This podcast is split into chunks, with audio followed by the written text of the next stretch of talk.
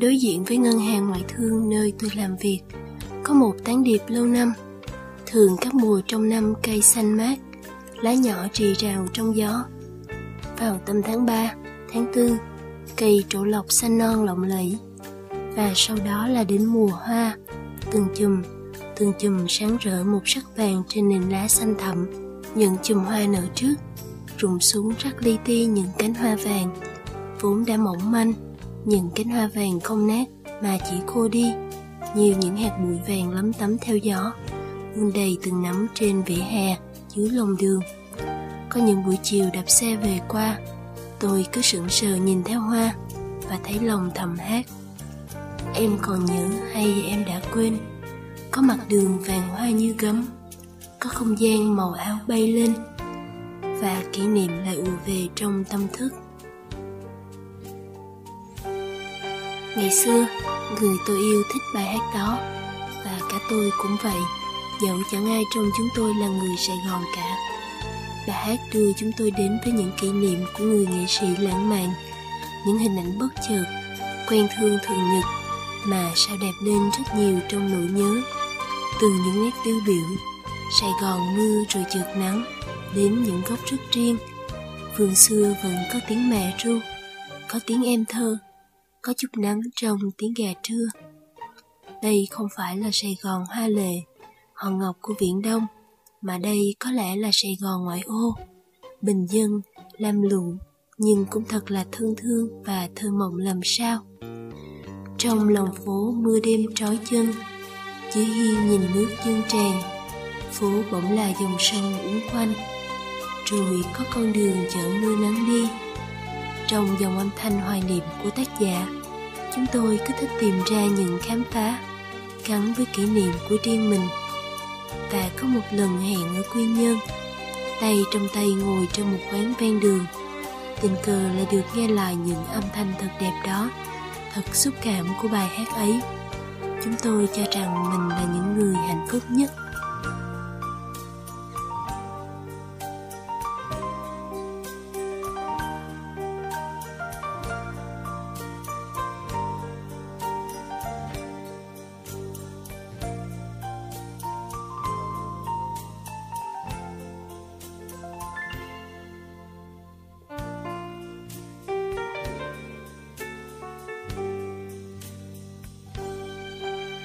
Bây giờ, người tôi yêu đã thành người khác. Và tôi đã từ lâu cũng hết yêu anh rồi. Nhưng kỷ niệm thì tôi vẫn còn yêu. Và bài hát ấy đôi khi chợt nghe lại Bỗng thấy mắt mình ướt đẫm. Cùng với cảm giác ngọt ngọt Se se nơi cổ hồng Ca từ thật đẹp, thật gợi và lạ làm sao? Như vẫn thường thấy ở những bài hát của Trịnh Công Sơn. Trăn trở và khắc khoải. Em còn nhớ hay em đã quên? Từng âm thanh chậm chậm gu như dòng nhớ trôi lan man bất chợt. Chẳng biết từ đâu và không có kết thúc. Nét nhạc dịu dịu đến gần như không phải là buồn nữa. Hay vẫn là buồn, nhưng là một nét buồn nhẹ nhẹ Đem lại cho người nghe cảm giác có thật của hạnh phúc. Cái thứ hạnh phúc trong hồi tưởng ấy mà.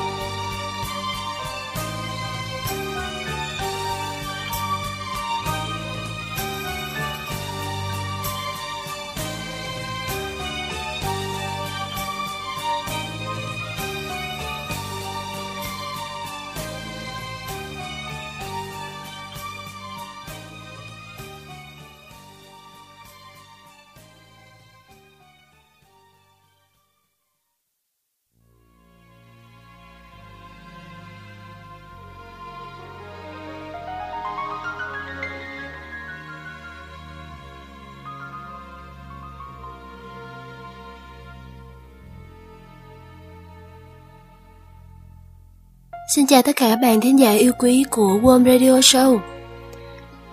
Bài viết mà các bạn vừa nghe là của bạn Vũ Thị Thanh mà tôi đã đọc được trên báo và muốn chia sẻ với các bạn trong chương trình radio hôm nay có chủ đề là Em còn nhớ hay em đã quên?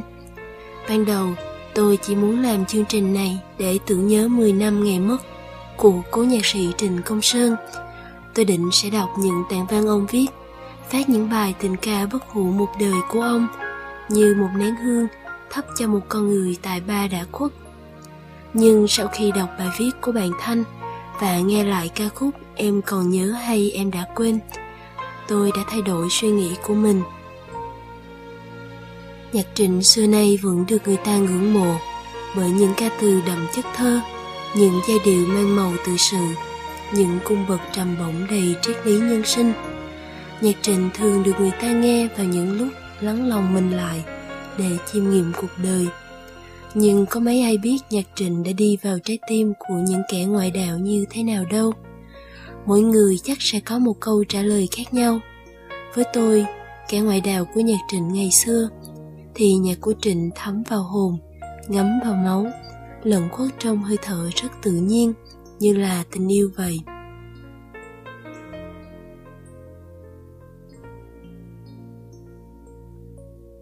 Đôi khi tôi cảm thấy tình yêu cao siêu ngoài tầm tay với, hay mơ hồ không thể định nghĩa.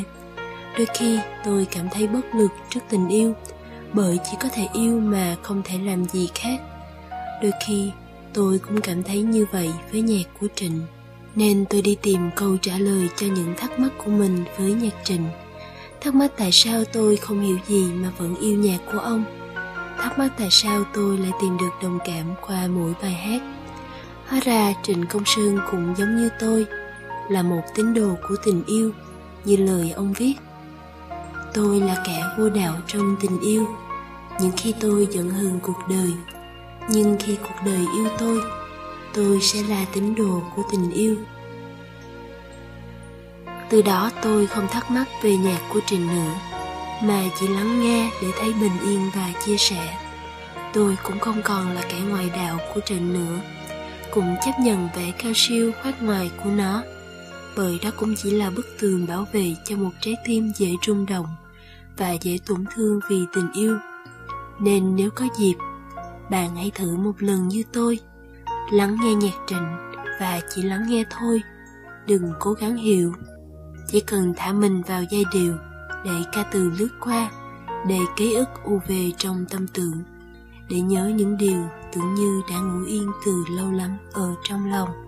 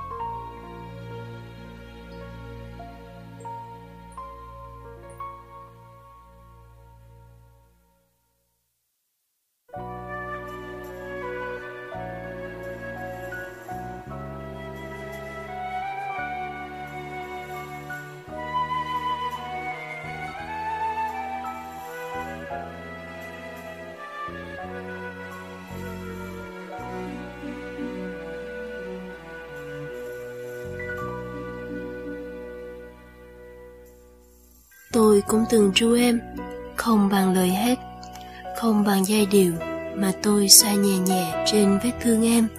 Tôi nói với em rằng, nỗi đau rồi sẽ qua, em hãy ngủ yên, đừng giật mình trong những cơn thảng thốt nữa.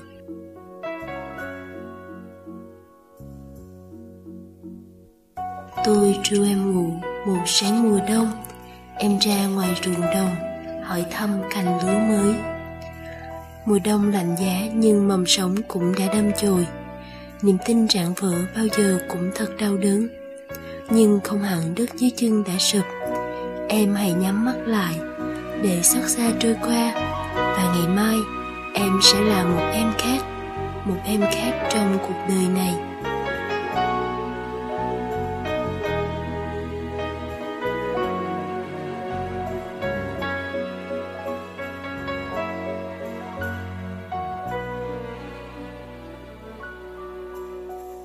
Tôi vẫn nhớ, Em nằm yên trong tay tôi.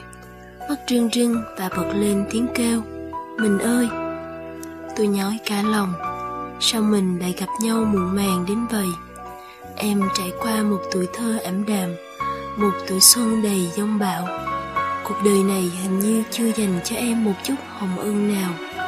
Em sinh ra để làm chứng tích cho một tình yêu, Nhưng đồng thời em cũng phải gồng gánh cho cả tình yêu ấy. Bằng sự hy sinh cao cả. Nhưng thật đáng quý làm sao? Em không một lời than vãn Một lời kêu ca. Nhưng cũng thật đáng buồn làm sao? Số phận lại gieo xuống em những điều không may. Và sau này khi đã tin cậy Em kể chuyện. Tôi vẫn không giữ được tiếng thở dài. Nói cho đúng hơn Sự ngây thơ, cả tin và trong sáng Đã không giúp em gặp được một con người đúng nghĩa. Để em có thể vững chãi vào đời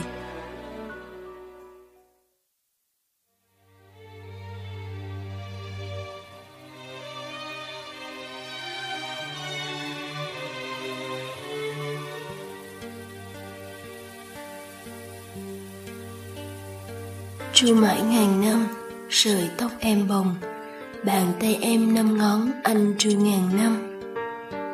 Bàn tay em khô ráp, chai sần như bàn tay bao cô gái sớm hôm từng tạo.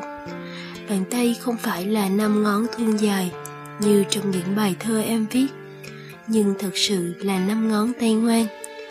Bàn tay ấy đã làm hơn cả sức mình, để em có thể sống vượt qua bao trung chiên mà tôi vẫn cứ thầm ngạc nhiên sao em có thể chiến thắng được mỗi lần chạm vào bàn tay ấy tôi cứ như chạm vào những ngày tháng gieo neo của em. Tôi nghe hơi nóng từ mùa hè tỏa ra. Tôi nghe giá rét từ mùa đông phủ xuống qua bàn tay em. Ở đó, tôi cũng nghe ra một mạch đời âm thầm chạy không ngừng nghỉ. Mà sao ngừng nghỉ được khi đằng sau lưng em, cuộc sống kết thúc hối và trước mắt thì trong gai hiện lên bằng hình hài có thật. Buộc em phải bước tới, phải vượt qua.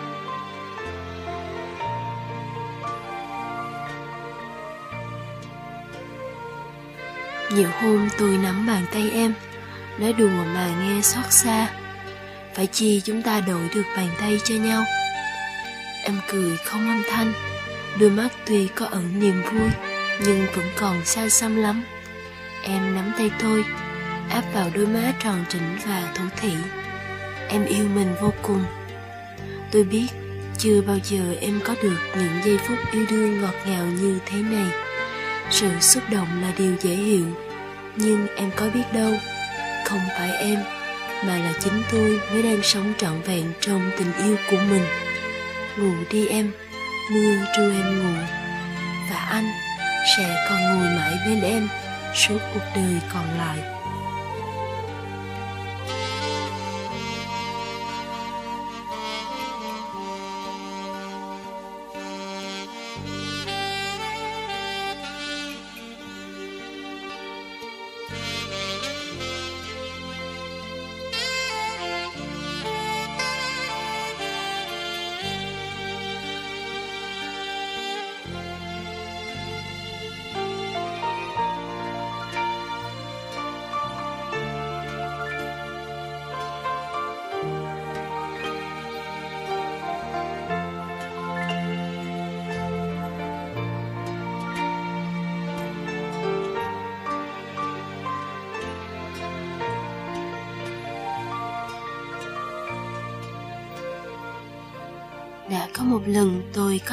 Chương trình radio có tựa đề là Những khúc ru của Trình. Ngày xưa, lúc làm radio đó, tôi chưa có dịp đọc bài viết của bạn Lưu Vĩ Lụ như hôm nay, nên radio khi xưa của tôi là những khúc ru an lành. Còn lời ru của bạn Vũ hôm nay chợt làm tôi thấy xót xa, thấy nhói đau ở trong lòng. Tôi đã từng viết trên blog của mình rằng nhớ có khi là vô tình có lúc là hữu ý. Nhớ có thể làm bạn mỉm cười, hoặc sẽ làm nước mắt bạn chảy dài. Mà tôi biết trong cuộc sống này, còn có biết bao nhiêu người đang phải vật lộn trong nỗi nhớ khôn nguôi.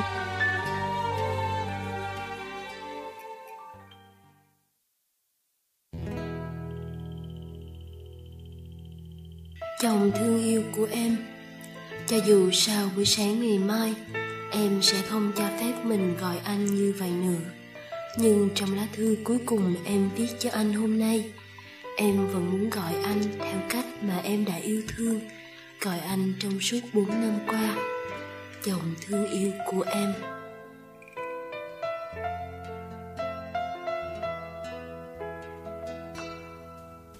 Chồng thương yêu của em, Có lẽ khi lá thư này tới tay anh thì em đã đi tới một nơi rất xa. Khi còn yêu nhau, Có lần anh từng bảo giấc mơ đáng sợ nhất Trong cuộc đời của anh Là một buổi sáng thức dậy Và không còn được nhìn thấy em nữa. Thế mà em sắp sửa biến cơn ác mộng của anh thành sự thật rồi. Em thật đáng trách phải không anh? Nên anh đừng đi tìm em, Hãy cứ trách em thật nhiều, Để rồi lãng quên em. Và sống thật hạnh phúc. Anh nhé.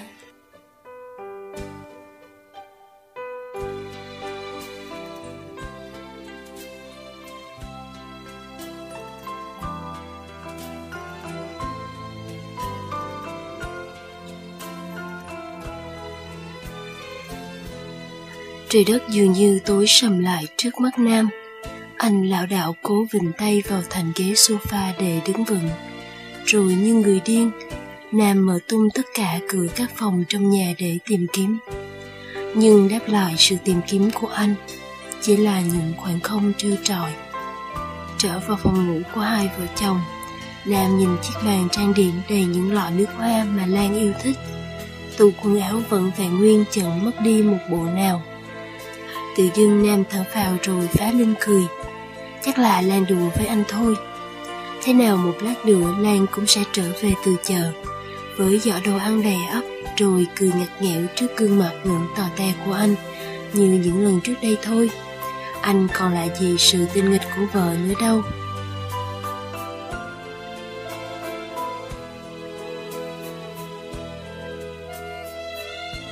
Nhưng Lan đã không về Lan đã không về cho dù Nam đã chờ vợ từ sáng tinh mơ đến khi thành phố lên đèn.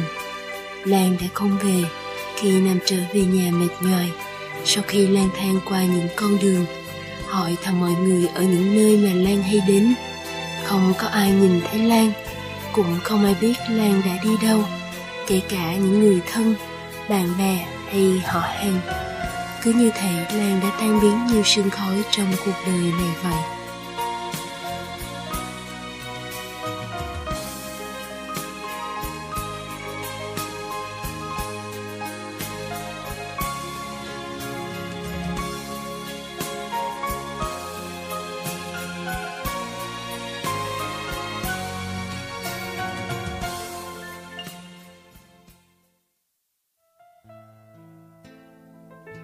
Xưa, Lan từng kể cho Nam nghe nội dung của quyển sách cô đơn trên mạng. Giờ thì anh không còn nhớ rõ sách đã viết về điều gì, nhưng anh chỉ nhớ câu trích dẫn trong truyện yêu thích của Lan mà cô thi thoảng vẫn hay nhắn tin cho anh mỗi khi anh đi công tác dài ngày. Thế giới vắng anh của em trở nên yên lặng quá. Mỗi khi đọc được tin nhắn đó là Nam lại lập tức nhắn lại cho Lan Đợi anh về nhé, vợ yêu.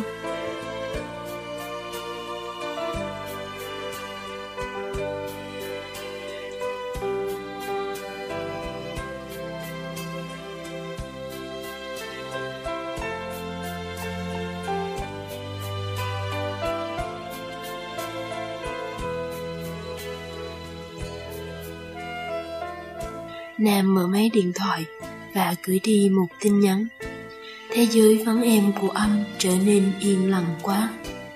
Nhưng lần này, cho dù nam nhìn chiếc điện thoại cả một đêm, nó cũng chẳng sáng đèn. Chẳng có tiếng chuông nào báo hiệu tin nhắn mới. Chỉ có nam đang lắng nghe sự im lặng của đời mình.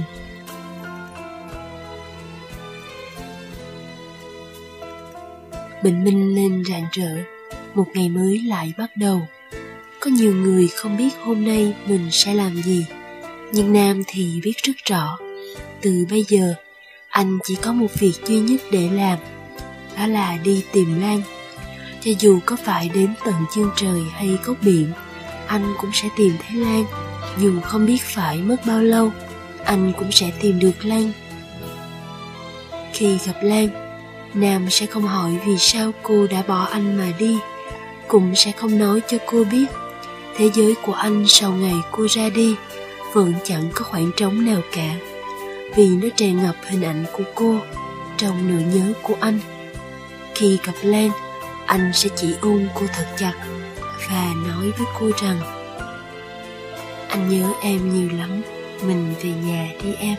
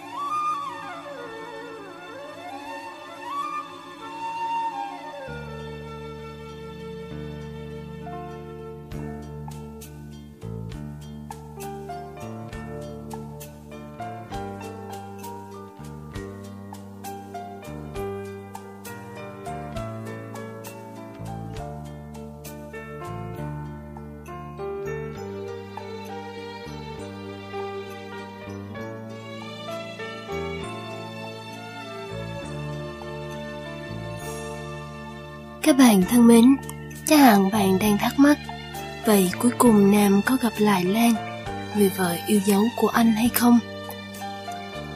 Tôi cũng như các bạn, cũng không biết họ có gặp lại nhau hay không Nhưng tôi vẫn hy vọng đến một ngày họ sẽ được đoàn tụ Có lẽ vì một lý do nào đó, Lan đã ra đi để mong Nam có thể quên cô để tiếp tục sống hạnh phúc nhưng Lan đã không biết rằng chỉ có sự trở về của cô mới có thể làm Nam vơi đi nỗi nhớ và hạnh phúc trở lại. Nhắc đến hạnh phúc và nỗi nhớ, tôi chợt nhớ đến một câu chuyện đã đọc gần đây. Câu chuyện về một tình yêu ngập tràn hạnh phúc của cả một đời. Đó là thứ hạnh phúc kỳ lạ của nỗi nhớ và của cả sự lãng quên. Năm ấy cô 16 tuổi, lần đầu thích một chàng trai. Anh không cao lắm, nho nhã thư sinh, nhưng lại thích chơi đá bóng. Anh có một giọng nói rất trầm, thành tích học tập tốt, thường đứng nhất trong lớp. Tuy lúc ấy vấn đề yêu sớm đã không còn là chuyện gì to tát, nữ sinh theo đuổi nam sinh cũng không còn là tin tức nóng hổi. Cô càng không phải là dạng con gái hướng nội, nhưng cô chưa từng nghĩ đến chuyện sẽ tỏ tình với anh chị nghĩ rằng nếu được mãi mãi đứng xa xa dõi theo anh là đã tốt lắm rồi.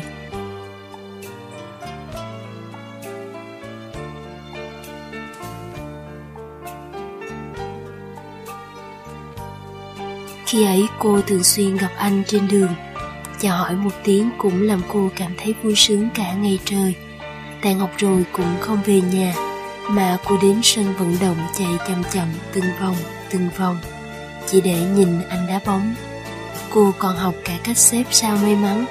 Mỗi ngày viết một câu cô muốn nói với anh lên một mảnh giấy, cách thành một ngôi sao may mắn nho nhỏ, vui sướng đặt vào trong một chiếc lọ to. Cô thường nhìn anh và nghĩ, một chàng trai như anh chắc sẽ thích một cô gái dịu dàng ưng cường chăng. Đó là một cô gái có mái tóc dài đen nhánh, một đôi mắt long lanh lúc vui vẻ sẽ mí môi cười nhẹ nhàng. Tóc của cô rất đen, nhưng lại chỉ ngắn đến vành tai cô có một đôi mắt to, nhưng mỗi khi cười sẽ hít lại thành một đường chỉ. Cô vẫn hay soi mình vào gương và thầm nghĩ nếu một ngày nào đó cô trở thành mẫu người con gái ấy, có khi nào anh sẽ thích cô không? Nhưng nghĩ thì nghĩ thế thôi. Mỗi tháng cô vẫn chạy ra tiệm cắt tóc để sáng gọn mái tóc vừa hơi hơi dài ra của mình lên đến mang tai, vẫn cười ha ha thật to. Mỗi khi gặp chuyện vui, đến nỗi đôi mắt to hiếp lại thành một đường nhỏ.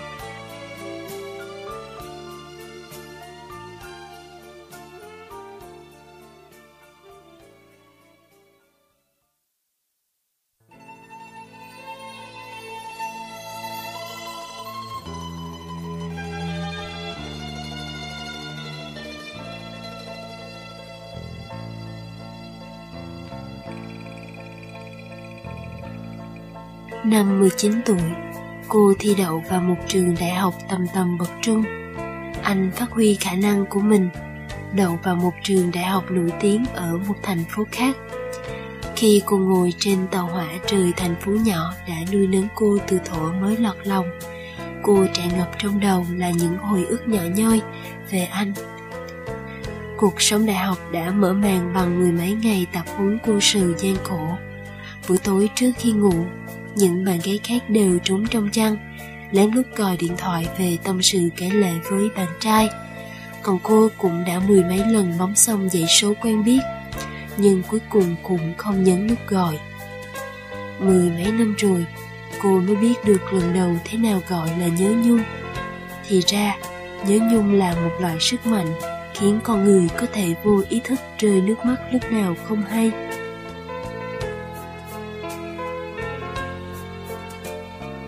Sống 4 năm trong trường đại học cũng không quá dài.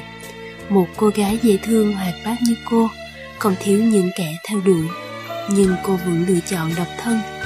Những người tò mò hỏi cô vì sao, cô luôn mỉm cười nhẹ nhàng và đáp. Học tập là quan trọng mà. Quả thực cô cũng rất cố gắng học tập chỉ để thi đỗ nghiên cứu sinh trường Anh. Trong 4 năm, mái tóc cô không ngừng dài thêm cô cũng không cắt ngắn đi được. Có một lần khi họp lớp cũ, mọi người thấy cô thì đều chán ván. Một mái tóc dài suôn thẳng đen nhánh, một đôi mắt to long lanh với màu kẻ mắt thật đẹp, khiến đôi mắt ấy càng thêm sinh động. Làn da trắng hồng luôn mí môi cười khẽ, không còn ai có thể nhận ra cô bé lém lĩnh ngày xưa nữa. Lúc anh nhìn thấy cô, cũng không khỏi rung động nhưng khi ấy tay anh đang vòng quanh chiếc eo thon của một người con gái khác. Cô nhìn thấy cô gái dịu dàng xinh đẹp hơn mình bên cạnh anh nhưng che giấu rất giỏi sự hụt hẫng trong lòng. Chỉ cười nhẹ với anh lâu quá không gặp nhỉ. 22 tuổi, cô đậu vào nghiên cứu sinh trường Anh với thành tích cao nhất. Anh không tiếp tục học lên mà vào một công ty nước ngoài. Công việc xuất sắc, lương mỗi năm nhanh chóng tiến đến bảng 6 người cao nhất. Cô tiếp tục trải qua cuộc sống học sinh đơn điệu, thậm chí héo mòn vì cô vẫn sống độc thân. Một lần nghỉ phép về nhà, vừa vào đến nơi thì mẹ cô đã kéo sang một bên, lo lắng xót thương. Con gái à, học là việc tốt, nhưng phụ nữ thì luôn phải cưới chồng sinh con, đó mới là điều đúng đắn. Cô gật đầu, bước vào phòng sắp xếp đồ đạc. Lấy chiếc lọ to đựng đầy những ngôi sao may mắn ra trước hết. Cô đặt trên giá sách. Trên giá là một dãy những chiếc lọ đựng sao, đều đầy ốc, vừa đúng sáu bình.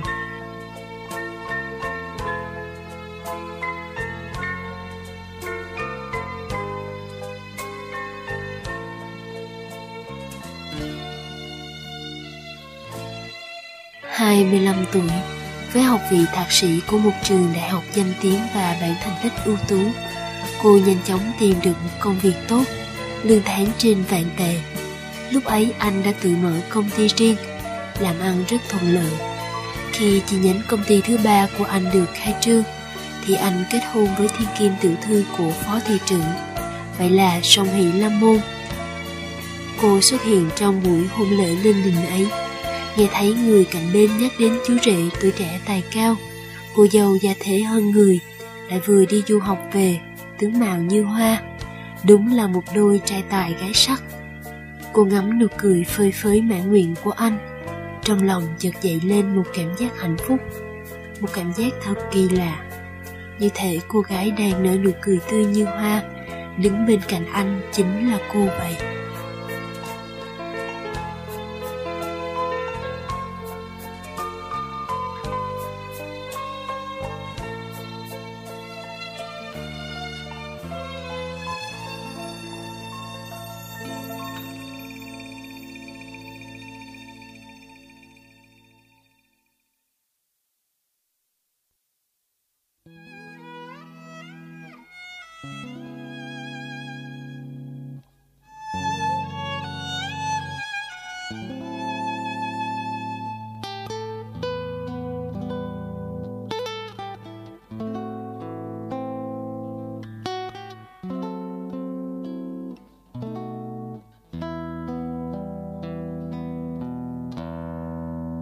Hai mươi sáu tuổi, cô kết hôn với một đồng nghiệp trong công ty. Từ khi quen biết đến khi kết hôn không đến nửa năm, ngắn ngủi đến mức cô không biết hai người có yêu nhau hay không. Hôn lễ của họ tổ chức rất đơn giản, dưới sự yêu cầu kiên quyết của cô, chỉ mời vài người bạn thân đến dự. Đêm ấy cô uống nhiều rượu, lần đầu tiên cô uống nhiều đến thế, không say nhưng lại nôn đến ruột gan đảo lộn Cô đứng trong nhà vệ sinh, ngắm gương mặt bị hơi nước bao phủ dần, trở nên mơ hồ trong gương. Lần đầu có cảm giác muốn khóc một trận thật dữ dội. Nhưng phút cuối, cô vẫn dặm lại sân phấn, vẫn bước ra ngoài tiếp tục đóng vai một cô dâu hạnh phúc tột bậc. Trong túi khoác bên ngoài của cô, một ngôi sao may mắn mà sáng nay cô đã gấp vội vàng. Bên trong ngôi sao viết, hôm nay em đã trở thành vợ của người khác. Nhưng em biết người em yêu là anh.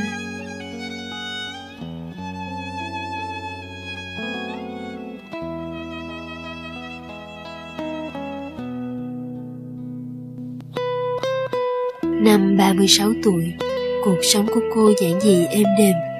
Một hôm trên đường đi, vô tình cô gặp một người bạn cũ, nhắc đến anh. Bất ngờ cô biết được việc làm ăn của anh thất bại. Cú sốc nặng nề này khiến anh cứ lang thang ở các quán bar, vợ con dần xa rời. Cô tìm đến mấy ngày trời mới thấy anh ở trong một quán bar nhỏ. Cô không mắng gì anh, chị đưa cho anh một phong bì dày. Bên trong là tất cả những gì cô tích lũy được. Sau đó nói rằng, em tin anh sẽ bắt đầu làm lại được từ đầu. Anh mở phong bì ra, một dãy số cực lớn đập vào mắt khiến anh không thể nào tin nổi. Những người bạn thân thiết khi xưa đều lạnh lùng trốn tránh khi nghe anh nói đến hai chữ mượn tiền.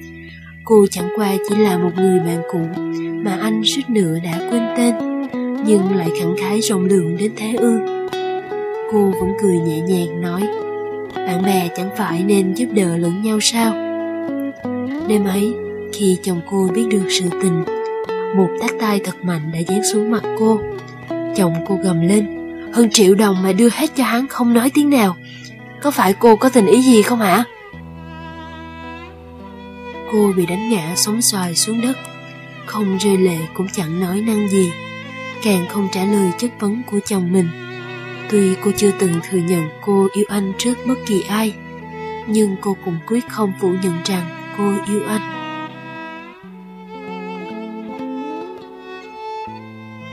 Năm cô 40 tuổi, công ty của anh đã trở thành một trong những công ty có sức cạnh tranh lớn nhất trong cùng ngành nghề.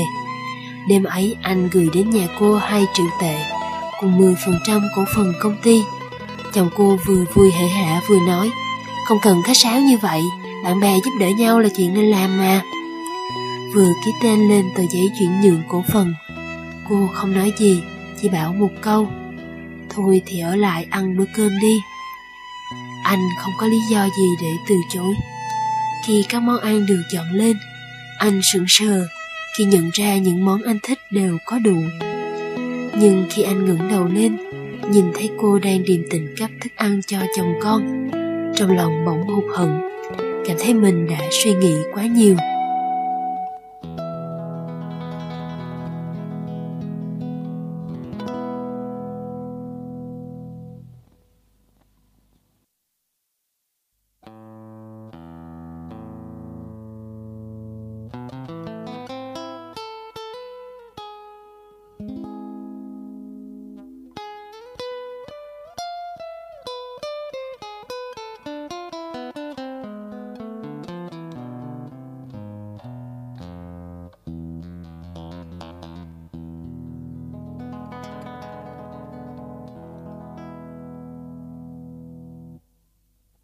Trước khi ra về, anh lấy một tấm thiệp mời từ trong túi ra, cười nói, hy vọng các bạn có thể đến chung vui. Cô tưởng rằng anh lại khai trương một công ty con mới, nên cũng không để ý nhiều, đón lấy rồi để tạm trên ghế salon. Tiện anh xong rồi quay người vào nhà bếp dọn rửa bát đũa. Cô chợt nghe thấy tiếng chồng mình kêu to. Chồng cô nói, con người hãy có tiền là phong lưu quả không sai. Nhìn người bạn cũ của em đây này, đã kịp cưới vợ hai nhanh đến thế thôi. Tay của cô chợt trung lên, một mảnh bát vỡ sượt qua, máu thoáng chốc tuôn chảy, từng giọt từng giọt li ti rơi xuống. Cô nhìn khoảng nước bị nhuộm hồng, chợt nhớ đến váy cưới trên người cô gái, dung nhan như ngọc của mười mấy năm về trước. Hình như cũng chính là màu sắc ấy.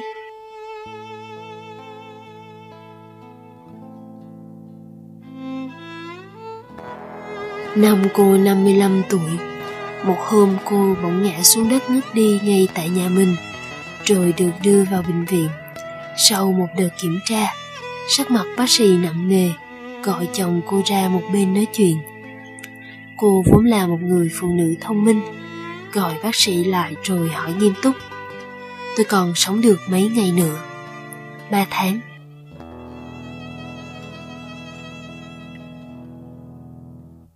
Bạn bè, họ hàng lần lượt đến thăm cô. Anh là người cuối cùng đến thăm.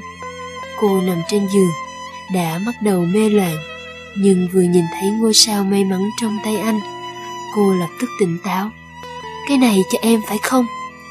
Cô chỉ vào ngôi sao ấy, trên gương mặt lộ rõ ra nét cười thấp thoáng. Anh vội vã trả lời, à phải, đúng thế, đây là anh mang đến cho em đó. Đúng là mèo mù vớ cá rán. Đấy vốn do một cô bé cây quỷ cho hội chữ thập đỏ tặng anh Khi tình cờ anh gặp ở sân bay. Lúc ấy anh đang cuốn lên để đi gặp cô. Lúc nhận lấy cũng chưa kịp nhìn rõ là thứ gì Thì đã vội lên xe ngay. Trên đường đi cứ giữ chặt lấy mà cũng không biết đó là thứ gì. Cô đón lấy ngôi sao may mắn ấy, Giữ chặt đặt trước ngực một lúc lâu, Không buông rời.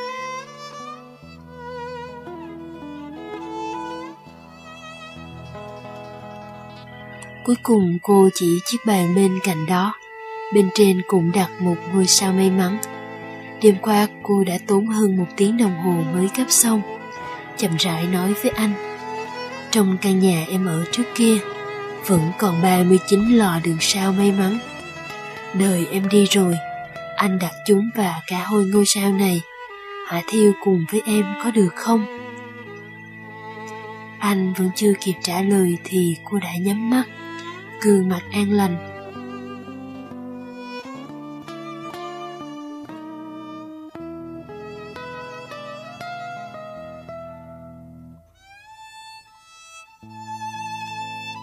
Hôm hỏa táng cô, anh làm theo di nguyện của cô, trải những ngôi sao may mắn lên khắp trên người cô, đủ 39 lọ.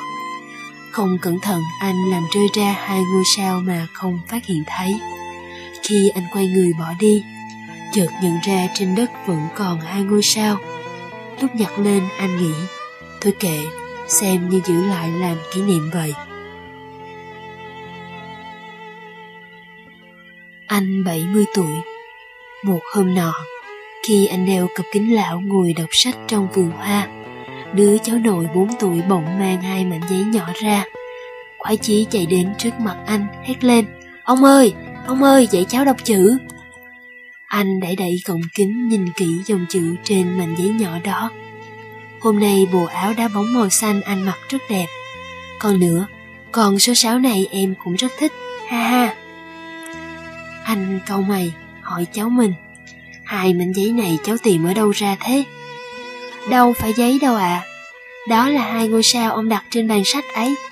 Cháu mở nó ra thì thấy bên trong có chữ nè. Anh ngẩn ra, lại nhìn vào mảnh giấy thứ hai. Kiệt, có một hạnh phúc là có một người có thể khiến mình bất chấp tất cả để yêu người đó trọn một đời. Có một hạnh phúc là có người có thể khiến mình bất chấp tất cả để yêu người đó trọn một đời. Anh nhẩm đi nhẩm lại, nước mắt từ dưng đã chảy tràn.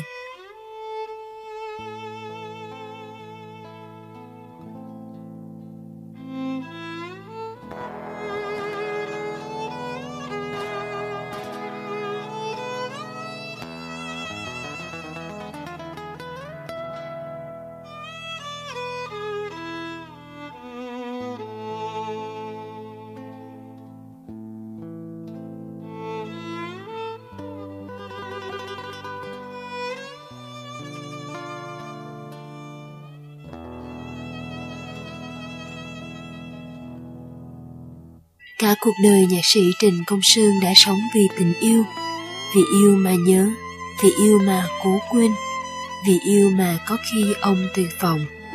Nên chương trình radio Em còn nhớ hay em đã quên hôm nay tôi dành để tưởng niệm nhạc sĩ theo cách của riêng mình bằng những tình yêu, những niềm nhớ của cuộc đời.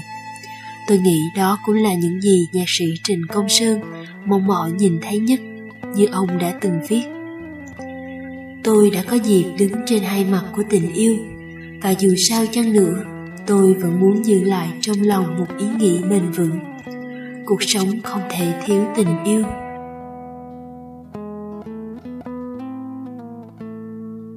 Cuối cùng, tôi muốn mượn bài hát hãy yêu nhau đi để thay lời kết cho chương trình hôm nay. World Radio hy vọng sẽ tiếp tục nhận được ý kiến đóng góp và bài viết cộng tác cho chương trình qua email boom.radio.gmail.com Còn bây giờ thì xin tạm biệt và hẹn gặp lại các bạn trong chương trình radio lần sau. Để chúng ta sẽ tiếp tục chia sẻ và yêu nhau thêm. Các bạn nhé.